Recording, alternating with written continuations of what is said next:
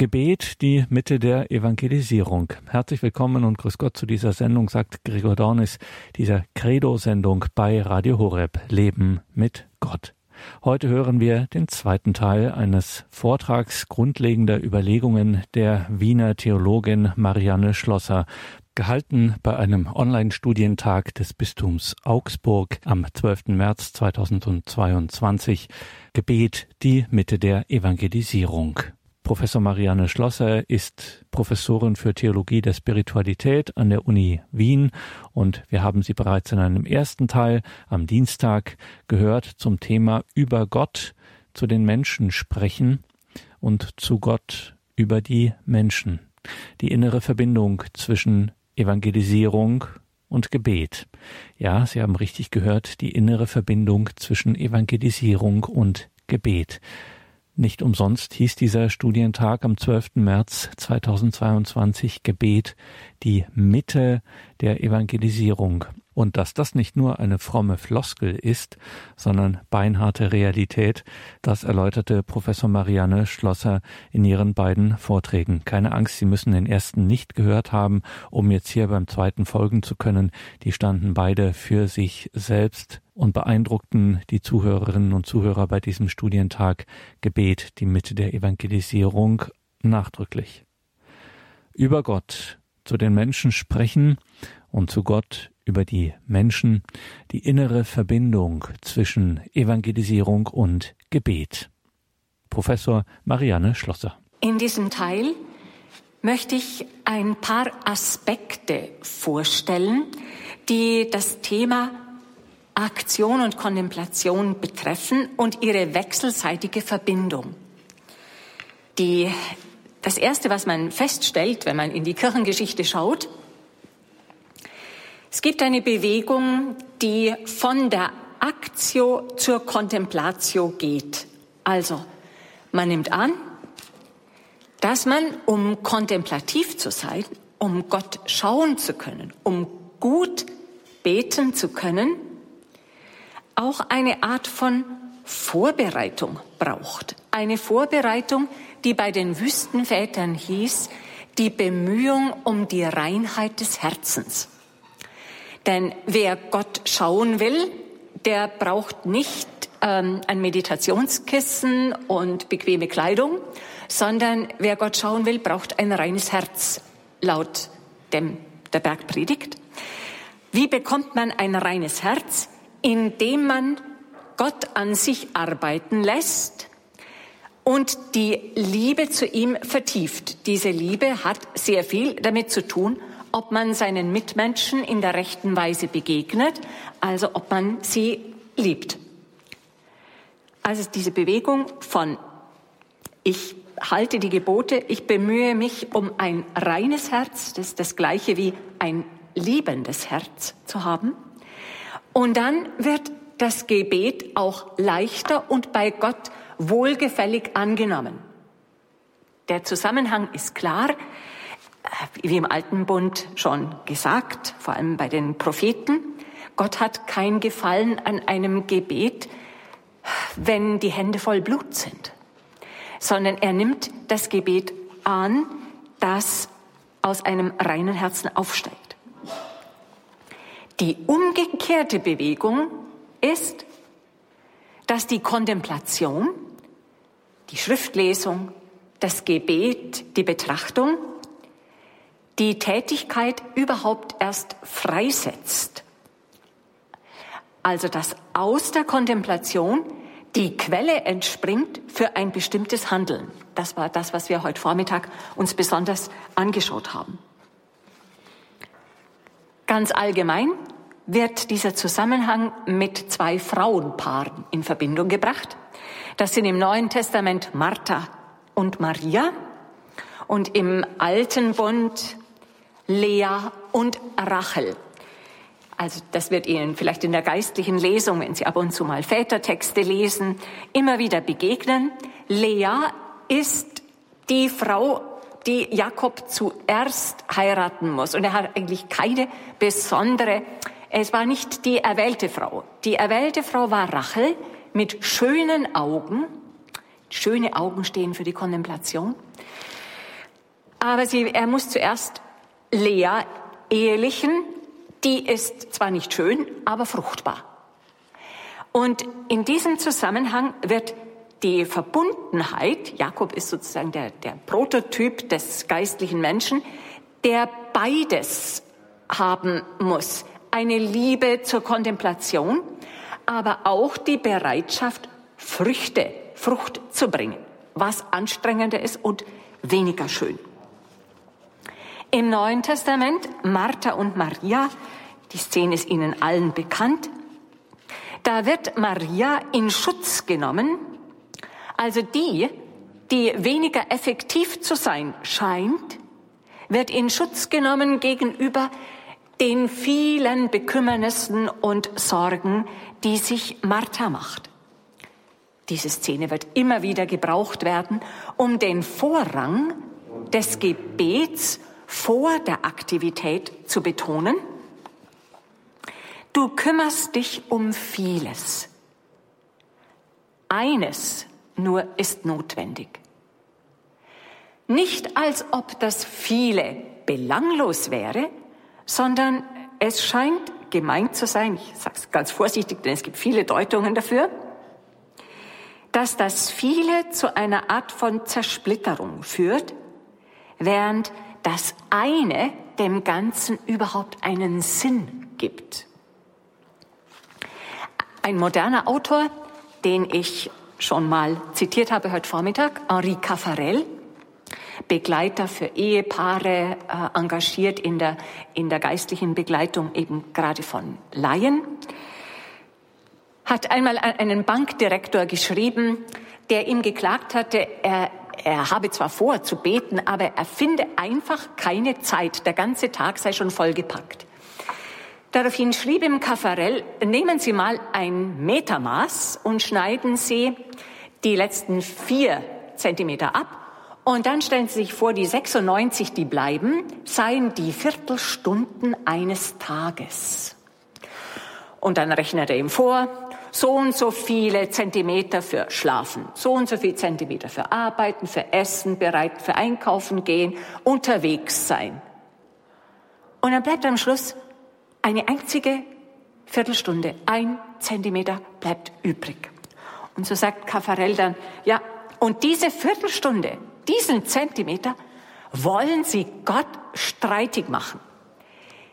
Dieser Zentimeter, diese Viertelstunde ist es, was den Glanz und die Freude dem anderen Tag gibt, also dem übrigen Tagesablauf. Also vielleicht kann man auch so sehen, eines ist notwendig und was immer du sonst noch tust, aus gutem Willen heraus, dieses eine nicht zu vergessen. Das, wie gesagt, die geistlichen Werke der Barmherzigkeit, das Lehren, das Trösten, das Ermahnen, das Ertragen, das Zurechtweisen, dass die alle gipfeln in dem geistlichen Werk des Gebetes. Das Beten hat auch einen tiefen Sinn. Gebet ist nicht nur das Ausruhen bei Gott, das ist auch berechtigt, es ist auch die tiefste Form, wie die Nächstenliebe praktiziert wird. Ein zweiter Aspekt, den ich erwähnen möchte. Das betrachtende Gebet, die Schriftlesung und das Beten, also das sich persönlich Gott auch stellen, ist eine Quelle für die Verkündigung. Dafür habe ich als Beispiel besonders Gregor den Großen herausgegriffen. Gregor der Große ist eigentlich von seiner innersten Berufung und von seiner Sehnsucht her ein kontemplativer Mönch. Er hat selber ein Kloster gegründet, ähm, hat sich interessiert, bekanntlich besonders für Benedikt und dessen Mönchtum, war aber selbst kein Benediktiner. Jemand, der Gott sucht und froh wäre, wenn er sich nicht mit allzu viel äußeren Dingen befassen müsste. Er wird Legat, also Nuntius praktisch, und dann sogar Bischof von Rom, Papst, in einer äußerst schwierigen Zeit wirtschaftlicher und sozialer Umbrüche, kriegerischer Handlungen in Italien, Oberitalien vor allem, der Schwierigkeiten der Mission, all diese Dinge kommen sozusagen auf seinen Schreibtisch. Und er macht eine Erfahrung, dass die Predigten leer werden, wenn man sich nicht Zeit nimmt für die Schriftlesung. Wenn man sich nicht Zeit nimmt, für Gott und im Gebet vor Gott zu stehen, werden die Predigten ohne Geschmack. Sie werden schal oder lauwarm. Und er macht seinen Mitbischöfen den Vorwurf, sie kümmerten sich zu viel um alles Mögliche, vergessen aber, dass das, was sie verkündigen sollen, aus ihrer Betrachtung auch herauswachsen muss und die Kraft daraus ziehen muss. Dass Gregor der Große nicht nur ein Mann war, der Unglaubliches geleistet hat an der Wende vom, zum 17. Jahrhundert, also er ist 604 gestorben. Er heißt zu Recht der Große, aber nicht nur wegen seines Anstoßes der Mission in England, nicht nur wegen seiner Verhandlungen mit den Langobarden und mit der bayerischen äh, Königstochter Theodelinde, die ihm dabei auch unterstützt hat, nicht nur wegen der Bußprozessionen und der, der Regelungen der, der wirtschaftlichen Verhältnisse in Unteritalien, dass Leute wieder leben konnten. Nicht nur deswegen ist er groß, sondern wegen seines Werks, das er hinterlassen hat, der sogenannten Regula Pastoralis, eines Handbuchs für Seelsorger, wo er einschärft, wie jemand sein muss, dem die Leitung von Seelen und das Verkündigungsamt übertragen wird. Ein Buch, das bis ins Mittelalter hinein jedem Bischof bei der Weihe übergeben wurde und das im Abendland die gleiche Bedeutung hat für den Weltklerus wie die Benediktsregel für das Mönchtum. Ein Mann, der gewirkt hat durch seine Schriftauslegung, die er sich offensichtlich in der, in der wenigen Zeit, die ihm verblieb, abgerungen hat zwischen körperlicher Krankheit, völliger Überlastung von allen möglichen Aufgaben. Und doch wusste er, das eigentliche Feuer für die Verkündigung kommt aus dem Gebet und der Lesung der Schrift, weil man dort selbst beschenkt wird. Diese Einsichten hat dann später Bernhard von Clairvaux aufgenommen und tausend Jahre später die großen Bischöfe der Reform nach dem Trienter Konzil, jemand wie Karl Borromäus oder unbekanntere Namen, Leute, die damals die Situation der Kirche gesehen haben, weil sie ein sehendes Auge hatten. Und das kommt auch nicht ohne Schriftlesung und ohne Gebet. Also betrachten das Gebet als Quelle für die Verkündigung. Drittens, betrachten das Gebet Anbetung, wo man nichts tut, in Anführungszeichen, als Wurzel für die Ausdauer im Apostolat. Ich habe hier mehrere Leute genannt, die, die man sich vielleicht dabei vor Augen führen kann. Ein erster Augustinus. Augustinus verfasste ein bekanntes Werk, ein kleines, Gottlob kurzes Werk, für einen Katecheten, der ihn gebeten hatte, er bräuchte eine Musterkatechese. Etwas, wo drin steht, was soll man denn den Taufbewerbern sagen? Womit soll man anfangen? Und auch mit der Klage, er habe es oft mit Leuten zu tun, die, die schauen so gelangweilt drein. Die, die gähnen, wenn er was sagt. Und er selber habe oft auch das Gefühl, eigentlich möchte er jetzt gar nicht zum Unterricht gehen, sondern er möchte lieber in der, in der Betrachtung bleiben. Er habe gerade so gute Gedanken. Also jemand, der Schwierigkeiten hat, nicht nur mit dem, was er zu verkünden hat, sondern auch, dass er überhaupt immer wieder das Gleiche sagen muss, dass er äh, auf das Katheter treten muss, obwohl Skandale die Kirche erschüttert haben. Alles das findet sich in diesem Werk. Und er weiß gar nicht, was er sagen soll dazu. Oder er hat selber keine große Sicherheit, er könnte einen Fehler gemacht haben. Wie geht man damit um? Augustinus gibt auf alle diese Dinge eine Antwort. Also auf jeden, jede einzelne Schwierigkeit weiß er einen, einen Ratschlag. Aber die Hauptsache, das ist das, was uns jetzt hier interessiert. Die Hauptsache ist, vergiss nie, dass du die frohe Botschaft nahe zu bringen hast, dass du etwas, etwas zu geben hast, was niemand dir jetzt von dir, von dir verlangt, dass du es aus dir selber haben solltest, sondern du sollst etwas geben, wo du dem Wort Gottes selbst dienst. Also die Freude an der Botschaft selber. Und das führt zum Begriff des Evangeliums. Evangelium heißt die frohe Botschaft von der Herrschaft Gottes, die wirklich angebrochen ist. Könnte auch sagen, die frohe Botschaft, dass Gott nicht weit weg ist, sondern in Rufweite ist. Die frohe Botschaft, die wir nicht ausgedacht haben, sondern der wir dienen dürfen. Und diese Freude dürfe man im Evangelisieren nicht verlieren. Sie ist die Quelle, aus der man Ausdauer schöpft und einfallsreich wird, falls Leute gähnen. Also da wird einem dann da auch vielleicht das eine oder andere an Mitteln einfallen, während wenn diese Freude nicht da ist, dann, dann kann man ins Burnout geraten, auch wenn es damals dieses Wort nicht gab.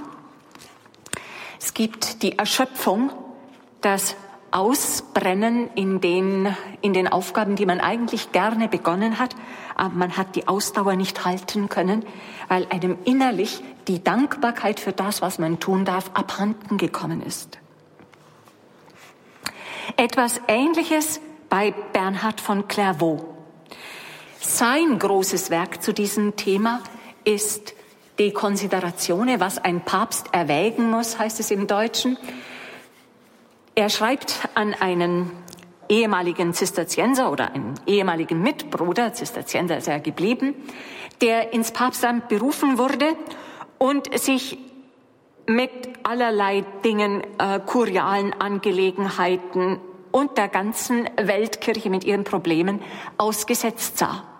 Ihm schreibt Bernhard das Wort von der Hornhaut des Herzens, wenn zu viele Aufgaben auf einen zukommen und man sich niemals mehr selbst gehört, also wenn man niemals mehr Zeit hat, für Gott da zu sein, dann bildet sich auf dem Herzen eine Hornhaut und man würde mit der Zeit die Dinge, über die man vorher geweint hat, als, na ja, da kann man nichts machen, einfach in Kauf nehmen, also abstumpfen. Und deswegen rät Bernhard unbedingt, gehöre auch einmal dir selbst. Das Zitat, das ich, äh, vielleicht kommen wir auch im, im Workshop noch genauer und eingehender zu Bernhard. Wenn du alle Menschen lieben sollst, dann bitte richtig. Und das heißt alle Menschen, dich auch. Es gehört zur Achtung und zur Liebe zu sich selbst, die Betrachtung zu halten, das heißt, sich dem Anblick Gottes dazwischendrin wieder zu stellen, sonst wird man auch anderen nicht geben können, was man ihnen zu geben hat. Also das scheint mir ein wichtiger Gedanke. Und Mutter Teresa von Kalkutta, die sehr klar sagt, wir Schwestern sind nicht als Sozialarbeiterinnen berufen, sondern unsere erste Berufung ist die Liebe und der hingegebene Dienst. Und die Arbeit ist nur die Verkörperung davon. Die Arbeit ersetzt nicht das Gebet, sondern das Gebet soll die Arbeit so formen, dass die Arbeit zum Gebet werden kann. Das äh, ist für Mutter Teresa etwas so Wichtiges, dass am Anfang der Konstitutionen der Schwestern hat die Anbetung, die eucharistische Anbetung, nur einen geringen Teil ausgemacht. Dann war es eine Viertelstunde, dann war es täglich eine Stunde. So ist es bei den Schwestern, soweit ich das weiß, heute noch. Und die kontemplativen Schwestern der Mutter Teresa haben zwei Stunden Anbetung täglich. Wie gesagt, das ist das, ist das was ich äh, gelesen habe. Man sieht einen, die Notwendigkeit, etwas auszuweiten. Für Mutter Teresa ist die Anbetung und die Kommunion die Weise, wie man Jesu Leib im Sakrament begegnet und die Armen sind die Weise, wie man Christus eben in den Armen begegnet. Und beide Weisen müssen zusammengehören. Ein letzter Punkt, das, was Papst Franziskus schreibt von der Nähe zu Gott. Wenn man sich dieser Nähe zu Gott stellt, mache man eine Erfahrung über sich selbst, die einen dann erst befähigt, das Herz anderer zu verstehen. Also, ganz kurz gesagt, die Erfahrung meiner Bedürftigkeit Gottes ist die Voraussetzung dafür, die Bedürftigkeit anderer nach Gott, die Sehnsucht anderer nach Gott zu sehen und anzunehmen. Vierter Punkt und fünfter Punkt. Gebet und Gebetspraxis hat etwas mit Glaubensweitergabe zu tun. Für, diese, für diesen Bereich habe ich äh, Edith Stein gewählt als als jemand, die als pädagogisch interessiert war, die selber gern Lehrerin war und ihr persönliches und wissenschaftliches Interesse der Entwicklung der ganzen Person gewidmet hat. Also dazu gehört auch das Glaubensleben, hat sogar einen hervorragenden Platz darin. Und sie meint, dass ein wirklich guter Lehrer in Glaubensdingen drei Dinge brauche. In erster Linie solide Kenntnis dessen, was er sagt. Das ist klar, wie in jedem Fach muss man das verstehen, was man vermitteln will. Aber Wissen allein genügt nicht.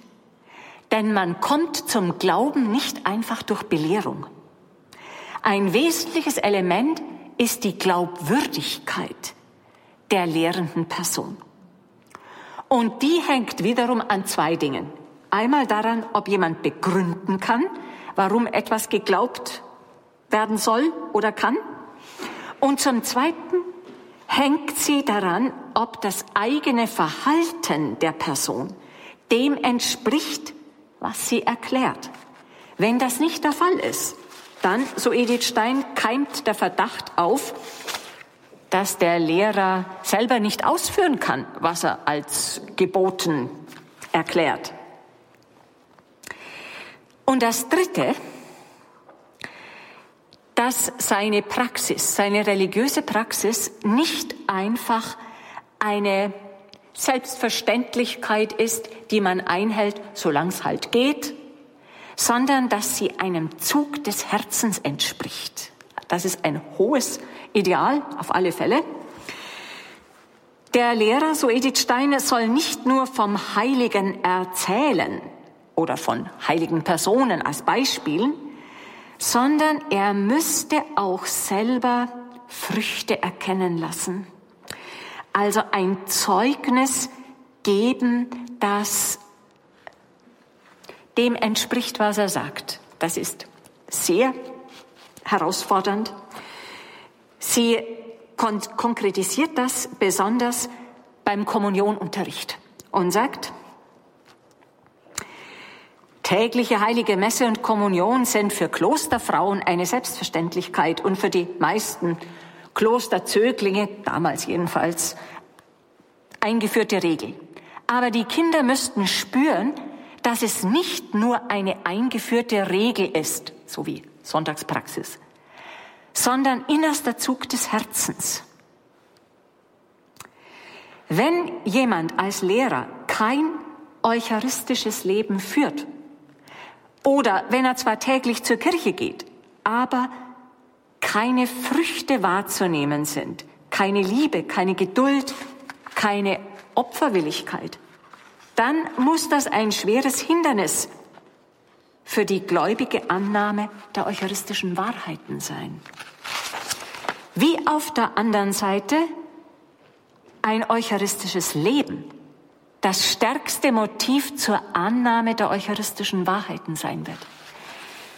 Also da geht es nicht nur um äh, korrektes Leben oder Praxis, wie es üblich ist, sondern es ginge darum, was man nicht selber machen kann, daraus zu leben, was man verkündigt und zu hoffen, dass etwas rüberkommt. Das letzte,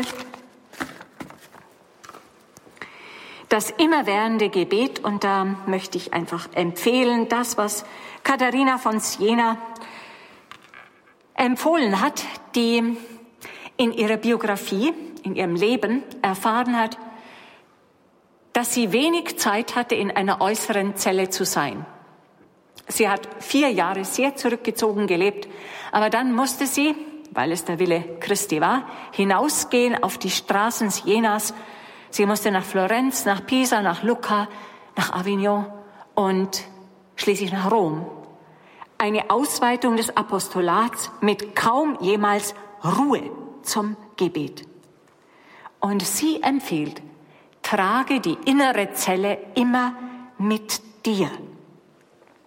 Die innere Zelle ist der Ort, wo du das Gesicht, das Antlitz Gottes auf dir ruhen weißt. Also diese Zelle mit sich zu nehmen und da brauche es nur einen Augenblick, sozusagen eine Wendung des Kopfes zur Seite, um zu wissen, wer auf einen schaut. Und das ist im Grunde ein hervorragendes Bild für das immerwährende Gebet. Es ist als Grundwasserspiegel immer da, auch wenn man im Kahn sitzt und nicht daran denkt, dass das Wasser einen trägt. Dass die Zelle, die innere Zelle, die man mit sich trägt. Und das führt sogar dazu, dass geistliche Erfahrungen nicht immer an die Gebetszeit gebunden sind, sondern mitten im Alltag auftreten. Bei nicht wenigen Personen, wie zum Beispiel auch Maria von der Menschwerdung, die beschrieben hat, dass ihre tiefsten Erleuchtungen über die Dreifaltigkeit ihr zuteil wurden, als sie Fässer über die Uferdämme der Stadt Tours rollte. Mitten im Alltag kann Gott wirken.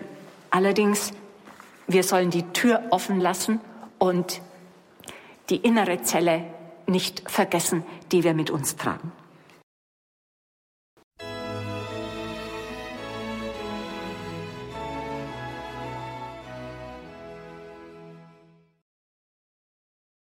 Wer unterm Schutz des Höchsten steht. Der Münchner Kantamuschor mit dieser berühmten Fassung des Psalmes 91, der Text aus der Feder von Michael Fehr, dem Dominikaner, der ein erstes deutsches katholisches Gesangbuch im 16. Jahrhundert herausgegeben hat. Sie hörten in der heutigen Credo-Sendung Marianne Schlosser, die Professorin für Theologie der Spiritualität an der Universität Wien, war die Hauptreferentin bei einem Online-Studientag des Bistums Augsburg, tat Wort bzw. tat Ort Gebet, die Mitte der Evangelisierung und da sprach Marianne Schlosser in zwei Vorträgen zum Thema über Gott zu den Menschen sprechen und zu Gott über die Menschen die innere Verbindung zwischen Evangelisierung und Gebet. Diese beiden Teile, diese beiden Vorträge finden Sie, liebe Hörerinnen und Hörer, natürlich in unserer Mediathek auf horeb.org. Und wir haben noch ein bisschen Zeit. Wir bleiben nochmal bei diesem Online-Studientag des Bistums Augsburg beim 12. März 2022. Auch der Augsburger Bischof hat es sich nicht nehmen lassen, an diesem Studientag teilzunehmen. Zum Abschluss des Online-Studientages gab es ein Pontifikalamt, also eine Bischofsmesse, wenn man es so sagen will, mit Bischof Dr. Bertram Meyer, dem Bischof von Augsburg. Und das Evangelium des Tages war kein geringeres als das Lukas-Evangelium im neunten Kapitel, die Verklärung Jesu. Der Herr sei mit euch. Aus dem heiligen Evangelium Jesu Christi nach Lukas. In jener Zeit nahm Jesus Petrus, Johannes und Jakobus mit sich und stieg auf einen Berg, um zu beten. Und während er betete, veränderte sich das Aussehen seines Gesichtes und sein Gewand wurde leuchtend weiß. Und siehe, es redeten zwei Männer mit ihm. Es waren Mose und Elia. Sie erschienen in Herrlichkeit und sprachen von seinem Ende, das er in Jerusalem erfüllen sollte. Petrus und seine Begleiter aber waren eingeschlafen, wurden jedoch wach und sahen Jesus in strahlendem Licht und die zwei Männer, die bei ihm standen. Und es geschah, als diese sich von ihm trennen wollten, sagte Petrus zu Jesus, Meister, es ist gut, dass wir hier sind. Wir wollen drei Hütten bauen, eine für dich, eine für Mose und eine für Elia. Er wusste aber nicht, was er sagte. Während er noch redete, kam eine Wolke und überschattete sie. Sie aber fürchteten sich, als sie in die Wolke hineingerieten. Da erscholl eine Stimme aus der Wolke, dieser ist mein auserwählter Sohn, auf ihn sollt ihr hören. Während die Stimme erscholl, fanden sie Jesus allein. Und sie schwiegen und erzählten in jenen Tagen niemandem von dem, was sie gesehen hatten. Evangelium unseres Herrn Jesus Christus. Liebe Schwestern und Brüder hier in der Kirche der Kongregatio Jesu Augsburg, liebe Schwestern und Brüder an ihren Computern und Geräten. Es gibt Momente, die vergessen wir so schnell nicht. Als ich noch in Rom im Vatikan gearbeitet habe, wiederholte es sich jeden Mittwochvormittag. Papst Johannes Paul II der den Kontakt zu den Menschen suchte und für den es eine Vitaminspritze auch in Krankheit war, das Bad in der Menge zu genießen, fuhr jeden Mittwoch mit seinem Papamobil über den Petersplatz und unzählige Hände streckten sich ihm entgegen und dann bei der Generalaudienz vielleicht noch in der Prima Fila in der ersten Reihe sitzen zu dürfen, ihm Shake Hands zu machen.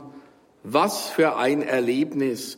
Viele Menschen, die dieses Geschenk erhielten, durften dann beim Osservatore Romano besondere Fotos entgegennehmen, natürlich nicht gratis, auch der Vatikan schaut aufs Geld.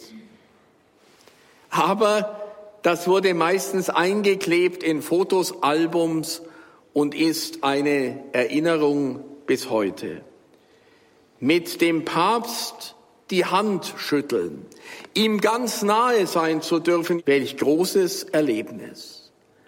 Wie mag es erst Petrus gegangen sein, als er mit Jesus auf den Gipfel steigen durfte, mit ihm sozusagen vertraut sein zu dürfen und eingeführt zu werden in das, was Jesus wirklich war, nicht nur eines Menschenkind, sondern Sohn Gottes.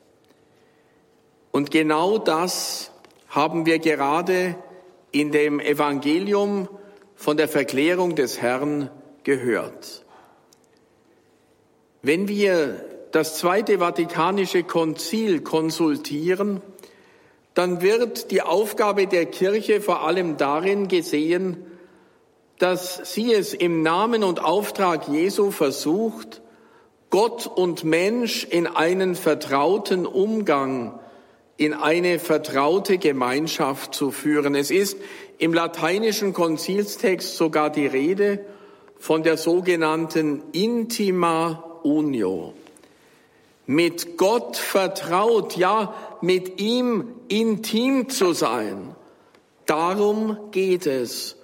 Und eine solche Erfahrung der Intimität mit Gott wird den drei ausgewählten Aposteln zuteil auf dem Gipfel des Berges Tabor.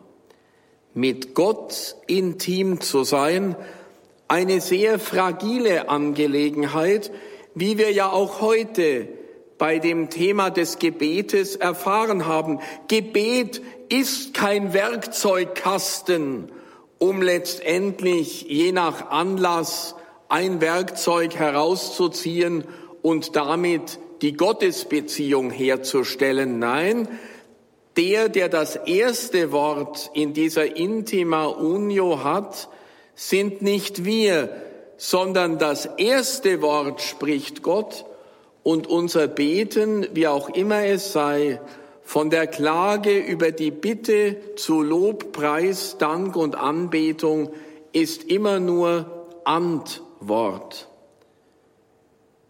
Interessant, wenn wir nun ein wenig schauen, in welcher Spannung diese Intimität mit Gott, ja mit Jesus, dem Sohn Gottes, sich ereignet.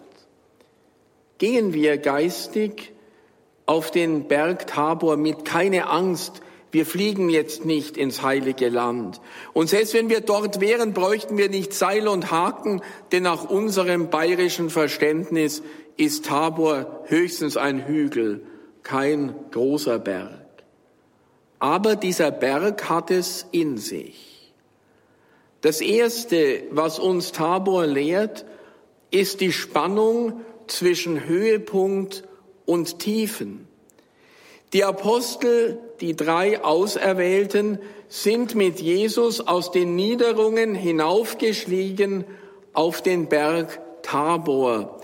Das Gipfelerlebnis fällt nicht vom Himmel. Wichtig ist, dass wir hinaufgehen, dass wir aus den Niederungen des Alltags hinaufsteigen zum Gipfel. Gipfelerlebnisse sind Geschenke des Himmels, sind gratis, aber wir müssen auch was dafür tun.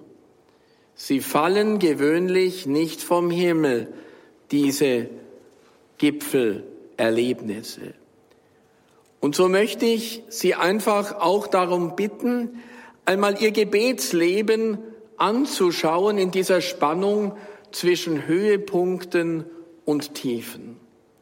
Da gibt es Höhepunkte, etwa bei Exerzitien. In stillen Zeiten, Vakat-Zeiten hat man uns im Germanikum immer wieder gesagt, Lehrzeiten mit zwei E, die aber dann zur Lehrzeit mit H werden können. Gott lehrt uns. Und plötzlich ist es tatsächlich so ein Höhepunkt, wie es Teresa von Avila formuliert in Bezug auf das Beten, nämlich es ist wie ein Gespräch unter vertrauten Freunden. Es ist tatsächlich eine intime Beziehung zwischen Gott und Mensch. Und ich möchte Teresa von Avila heute bemühen, denn sie ist ja Doktor, eigentlich müssten wir es heute sagen, Doctrix Orationis. Sie ist uns eine Lehrerin des Gebetes. Doch wir wissen auch, dass es Tiefpunkte des Betens geben kann. Menschen, die sich ganz Gott versprochen haben, bei der Profess, bei einer Weihe, ja auch Eheleute, die sagen, ich kann momentan nicht mehr beten. Dann bitte ich Sie, auch das haben wir heute bedacht, dass Sie ihr Oro im Singular, ich bete, einbetten in das Oramus oder Oremus der ganzen Kirche. Schön, dass wir als Kirche uns wissen dürfen im Sinne einer Gebetsgemeinschaft. Und wenn wir selber mit unserem Latein am Ende sind, Frau Schlosser ist ja promovierte Latinistin, dann geht es zunächst mal darum, dass wir, wenn wir verstummen, nicht mehr können, wenn uns die Luft ausgeht, wissen, dass andere gerade einen längeren Atem haben und uns vielleicht durch ihr kommunitäres Beten heraushelfen aus der Talsohle unseres Gespräches mit Gott. Und aus dieser ersten Spannung zwischen Höhepunkt und Tiefen erwächst schon die zweite, nämlich zwischen Zeit und Ewigkeit. Wir kennen alle die verschiedenen Gesichter der Zeit. Da ist die Zeit der Uhr messbar und gezählt. Manchmal muss man mir entgegengehen, mich anrufen. Ja, Bischof Bertram, vergessen Sie den Termin nicht. Es wartet schon der nächste Gast. Die heilige Messe soll anfangen. Alles Recht, an solche Erinnerer zu denken. Zeiterinnerer für die Zeit gemessen nach Stunden und Minuten. Aber es gibt auch noch eine andere Zeit, eine Zeit, die sich nicht nur messen lässt, sondern die hineingeht in die Ewigkeit. Selbst in Goethes Faust wird einmal der Wunsch geäußert, die Zeit möge stehen bleiben.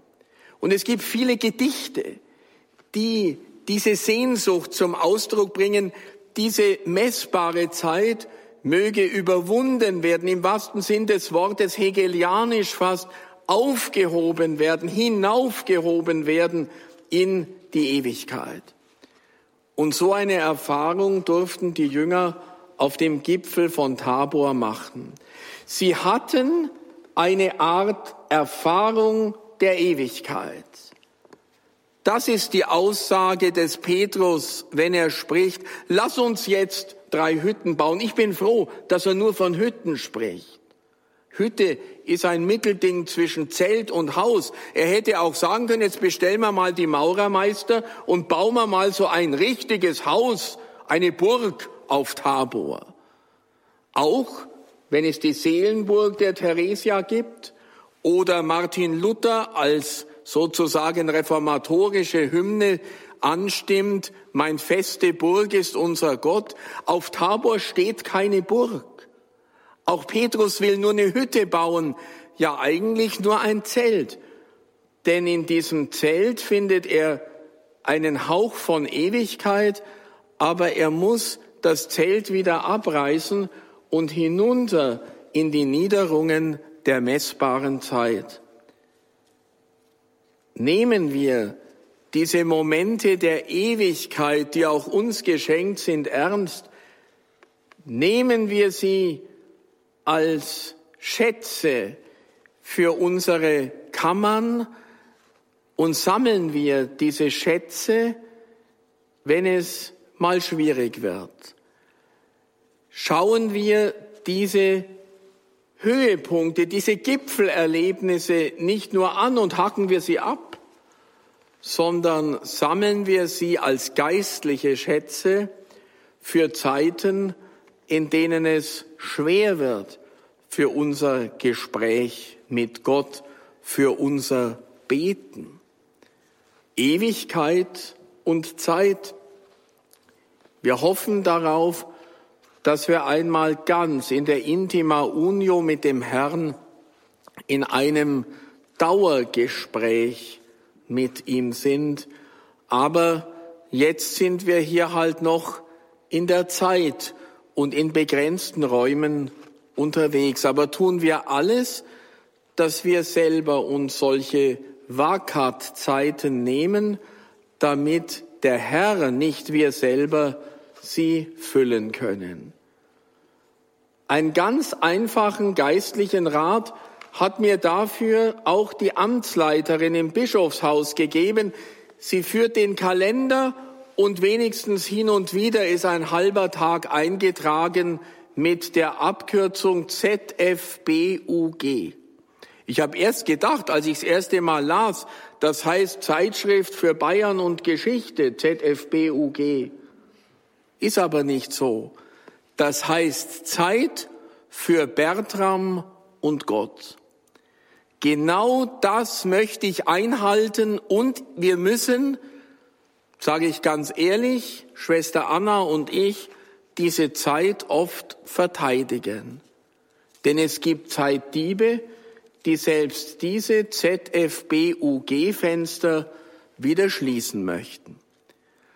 Und noch ein drittes möchte ich Ihnen mit auf den Weg geben, nämlich die Spannung zwischen Nähe und Distanz. Welcher Höhepunkt auf dem Gipfel von Tabor für Petrus, Jakobus und Johannes? Jetzt haben wir diesen Jesus. Transparent, durchsichtig, klar. Jetzt hat er gesagt und gezeigt durch die Wolke, wer er ist. Der Sohn Gottes, der Messias. Auf ihn wollen wir hören. Und sie wollen sozusagen Jesus in die Tasche stecken. Aber das geht so nicht. Jesus ist zu erspüren, zu erfassen, aber nie zu begreifen in der letzten Tiefe. Die größte Nähe kann schnell wieder zur Distanz werden.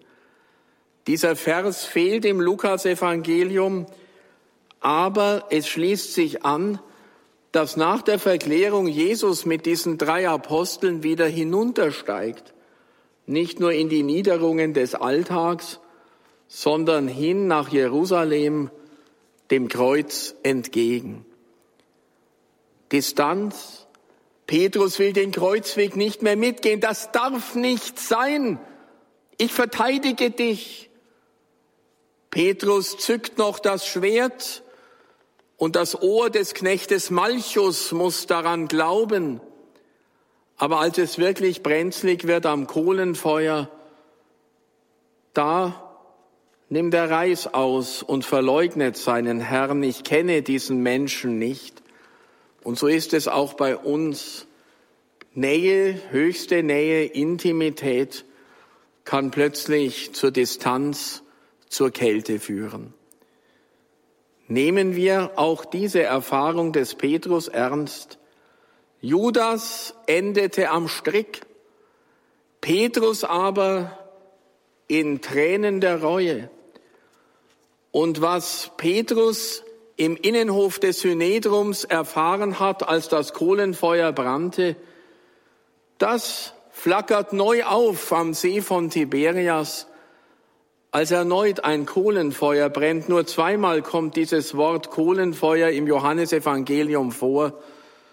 Und die dreimalige Verleugnung wird gleichsam eingelöst und überboten durch die dreifache Freundschaft und Liebeserklärung des Petrus, Herr, Du weißt alles. Du weißt auch, dass ich dich liebe. Die Distanz im Dunkel der Nacht, sie wird geöffnet und erleuchtet durch das Feuer, das brennt im österlichen Licht am See von Tiberias. Meine lieben Schwestern, liebe Brüder, so wünsche ich uns allen, dass wir mit diesen Spannungen leben lernen, der Spannung zwischen Höhepunkten und Talsohlen, zwischen Zeit und Ewigkeit und schließlich zwischen Nähe und Distanz. Das macht Leben aus. Bitten wir den Herrn darum, dass wir trotz aller Schwierigkeiten in der Gesellschaft, in der Welt, Krieg und nicht zuletzt in der Kirche dass wir immer wieder wissen, dass alles einmündet in die heilige Woche von Kreuz, von Sterben und von Auferstehung. Amen.